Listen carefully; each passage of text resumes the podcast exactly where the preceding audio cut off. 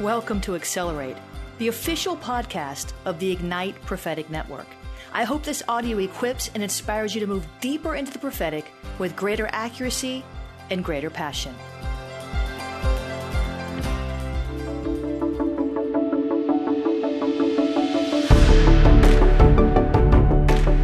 Hey guys, Jennifer LeClaire here. You can see in the spirit. I want to invite you to take the Seer Activation Challenge 30 days to clearer spiritual sight. I'm going to be on board doing seer activations with you, guiding you through biblical entryways, and much, much more. You can opt to take the Seer Activation Challenge at tinyurl.com slash seer activation tinyurl.com slash seer activation. You can also opt to get these three books, Seer Dimensions, you can get Power Seers. This just came out. Keys to upgrading your prophetic vision. And you can get Seer activations with 101 Seer activations and a whole lot more teaching. I want to challenge you to see what you've never seen before. God wants you to be able to see in the Spirit. Open your eyes to the Seer dimensions in Jesus' name. The next question and uh, this, I sort of addressed this, so this will be a quick one. You said earlier that Trump had a Nebuchadnezzar moment, and because of pride, God rejected his second term. That's actually not what I said. So here we have someone very well intentioned, um, re- forgetting what I said, adding to what I said. I didn't say God rejected him because of it. I just said that he had a Nebuchadnezzar moment. And I suggested that perhaps if he repented and if the church repented for I, I, I, idolizing him, maybe God could turn it around. Now, God didn't tell me that. All God said is he's had a Nebuchadnezzar moment. And, and you can go read the article. You can read that for yourself, and I wish you would. It's at 365prophetic.com or just Google my name, uh, Jennifer LeClaire, Donald Trump, Nebuchadnezzar, and you'll you'll find it. Because I, I don't like it when people put words in my mouth, and I'm sure you don't either. Um, however, I know this person who asked this question just forgot what I said. It, it wasn't intentional. So she said, My question is because God knows our hearts, why did he appoint Trump in the first term if he knew this man would end up in pride? Shouldn't God have chosen another man who had a humble spirit? It's a very sincere question. And here's the reality. As I said before, we do not live in a theocracy. God does not choose our presidents, we do. God has a will, but God doesn't vote. God inspires us to pray, God inspires us to vote, but we don't pick, God does not pick our president. He did pick the kings in the Old Testament. He doesn't pick our, our, our president. Now, I know there's a scripture in Romans that says God appoints those in, in government. Um, you know, he was speaking to the Romans, and, and there was a was a whole other time. We vote. They they weren't. We vote, and, I, and I'm not going to get deep deep into the theology of that uh, because I too, when this first happened, I too, I too said, well, God appoints the kings. And I pointed to that same scripture. And an elder in the body of Christ, actually another prophet who's a few years older than me, we were having a discussion. And he said, actually, that's not how it works we are in a democracy. That what is taken out of, out of context uh, with regard to with regard to appointing a president. God appointed the kings. He didn't. He doesn't appoint. He doesn't appoint presidents. We vote. So, so first of all, God didn't God didn't point him. Okay, um, it, it, so the question is, why did he appoint Trump, or, or why? You put this way, why is Trump president in the first term if God knew this man would end up in pride? Um, well, I mean, God chose. God did choose Saul, right? God did choose King Saul as the first king. He, he actually Samuel didn't choose Saul. God chose Saul. And God ended up having to rip the kingdom away from him. God actually appointed Nebuchadnezzar. The Bible says that God put this man in place. He was, uh, uh, how, how, how, do, how do I say this in a way that, that's going to be, uh, God used, he, he used, he used Nebuchadnezzar. Okay. And so, but he, he stripped Nebuchadnezzar of his power too. He, he was insane for several years. Right. So here's what I'm saying. We voted for Trump. God didn't appoint him. God didn't remove Trump. The people voted for Biden.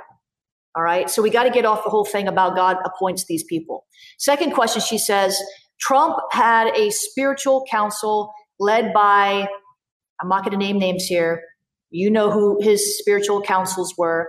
My question is How did the spiritual council miss God's warning about Trump's pride and go ahead and warn him about his attitude?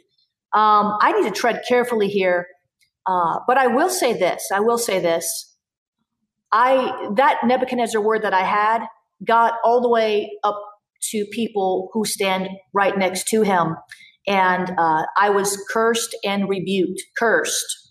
So um, there was an opportunity for them to warn President Trump. However, it would not have saved his presidency. At the time, I didn't know if it would or not. You can read my article. I extrapolated in the article and said, could this be possible? You know, maybe it will. Um, and then I wrote a second article asking people to pray again, hoping uh, that maybe if we all repented, maybe somehow it would work out. I really wanted to believe it. Um, but all God said to me is he was facing a Nebuchadnezzar moment. Uh, so uh, the next question she asks is Did the spiritual council fail to warn Trump in advance that his downfall was imminent unless he humbled himself? Um, I don't know what they did or didn't do. I know that I was rebuked and cursed uh, by someone close to him um, for writing the article. I know that uh, major Christian magazines rebuked me uh, for writing the article. Um, but I don't think it would have mattered. I don't think it would have mattered. I think that the church uh, idolized Trump. I think that many Christians acknowledged that they did not go out and vote. Perhaps, maybe if they did, he would be president. Uh, God can use anybody. God can use an evil king with an evil heart. God can use a donkey. Uh, God can use a child of eight years old to bring uh, uh, reformation in a nation. So, you know, I'm not saying, and I know there was a prayer leader uh, who did a podcast some time ago and called me false. Uh, when I wrote that article. So I got a lot of backlash for that article. Um, said I was false and my word was false and that God didn't say that. Um, but I never said, I never said that God removed, because you're asking the question here. I never said that God removed President Trump because he didn't repent enough. That's not what I said. I never said that.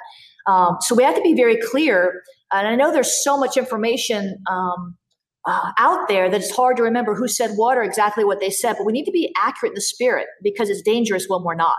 Um, dangerous for ourselves because we we we're believing things that aren't true about a person. Uh, did they fear rebuking him as part of their prophetic function to the president? or were they just too busy praying for him and admiring him that they missed uh, they missed i don't know i can tell you um, one of his advisors or one one man of god who was up at the white house a lot was Jentezen Franklin who i tremendously respect and you know what did what did he do he didn't make a bunch of um, stink about it he congratulated uh, president joe biden when he was installed uh, he kept it classy um, i don't know what these people did or didn't do I don't know. I don't know if they warned him. I don't know if I, I know they prayed for him. I know they called in angels uh, to fight for him. I know that there were more prayer meetings over this last several months, probably, than over any other issue that I've ever seen, single issue, in such a condensed amount of time in the entire body of Christ. Um, so I'm of the uh, view, and this is my opinion, uh, that uh, with all the prayers for exposure, uh, that God could have revealed uh, enough voter fraud to overturn the election by January 6th if there were enough. And I know there's many people saying Red Sea moment, Red Sea moment, Red Sea moment. Uh, I think we would be better off, and this is my opinion, I think we would be better off focusing our attention on praying for a battle we can win. I think we would be better off, you know, praying for an end to abortion by uh, by not just legislation, and I do want to see Roe v. Wade overturned. But here's the thing: you can't legislate matters of the heart. In other words, even when, and I believe, I hope, uh, I believe that prayer can cause the overturn of Roe v. Wade, along with the Supreme Court, um, which we have the votes for right now. I know there's a lot of talk about stacking the court. We pray against that. Um, but I believe that it, before when abortions were legal, people still had abortions. They did. They used coat hangers. Do you not remember that? I do. Um, I, I, was probably not born yet when they were doing it, but I, I know I know the stories. And so, um, until we see a great awakening, where people's hearts change to where they don't want to have abortions, there will still be abortions. I agree that uh, that abortions are horrifying and that it, brings a stench to the land. That God hates it. It's murder. Um, I believe that. I'm pro-life. We actually uh, work with Bound for Life. We have a Bound for Life chapter here at my church in South Florida, and we go out and pray and all of that. So uh, I'm extremely pro-life. That's one of the issues I voted on. However, um, I don't believe that the end of abortion hinges on who's in the White House. I believe it hinges more on who's in the Supreme Court, and I believe it hinges more on the intercessors. Uh, we've had Roe v. Wade now for you know years and years and years and years and years and decades, um, and we've had Republican presidents in the White House while Roe v. Wade was had you know in, in, in force and we had intercessors. So eventually the bowl will tip over and God will deal with it. Thanks for listening to this podcast. If you want more information on Ignite, including the Company of Seers, the Lighthouses, the Company of Scribes, and everything we have to offer, visit ignitenow.org. That's ignitenow.org.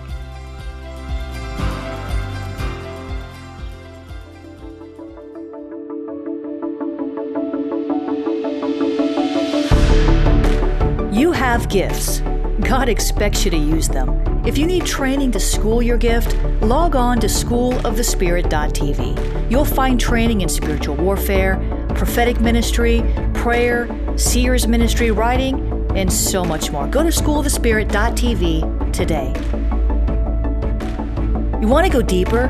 Get equipped to overcome and walk in God's purpose for your life at Awakening House of Prayer's online campus. You'll experience an online family, preaching, teaching, and prophetic impartation for victorious living. We have over a thousand members online, hungry for what God is saying and doing in the earth. Visit ahop.online today and join our family.